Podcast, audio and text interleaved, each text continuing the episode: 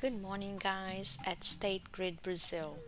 Today is Wednesday, May 13th, 2020. Today's date calls for a reflection. What is the social space that black people have in the Brazilian society? Today is May 13th, the day the Golden Law was signed in 1888. Freedom finally came to the 700,000 slaves that still existed in Brazil.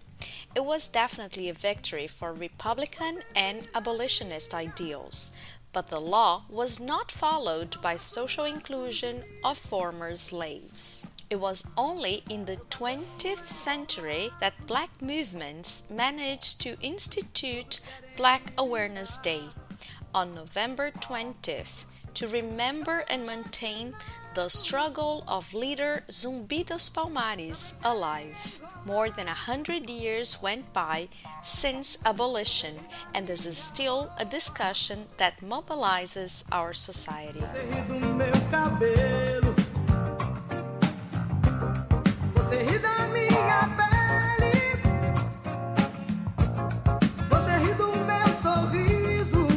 On May 13th, 36 years ago, Brazil lost the doctor and writer Pedro Nava. Nava's story is that of a person who managed to maintain professional commitments to medicine and literature. In his memoir, he talks about the distress of the newly graduated doctor when facing pain and suffering.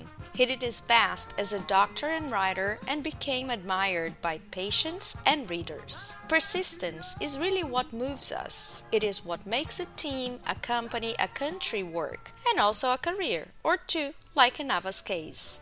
Today is also the birthday of musician and composer Waldick Soriano. He was an example of dedication to his dream and he was able to make a living from his music. And he faced it all. He was a farmer, a gold miner, and a shoeshine boy until he became famous with boleros and songs that talked about one sided love. And if you've never enjoyed a song about a broken heart, you should throw the first stone. Eu não sou cachorro, não, pra viver tão humilhado. Eu não sou cachorro, não.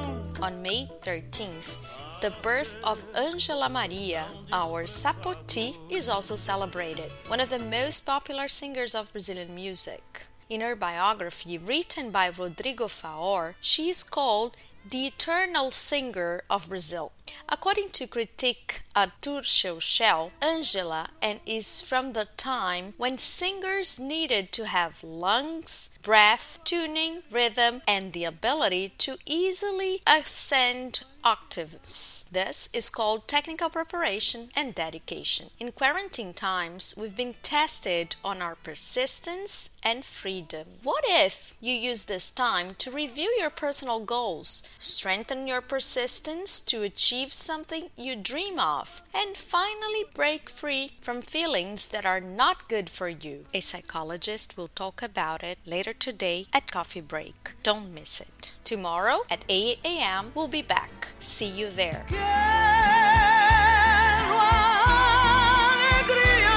And with a song sang by Angela Maria, we wish you a great day and a wonderful workday. te.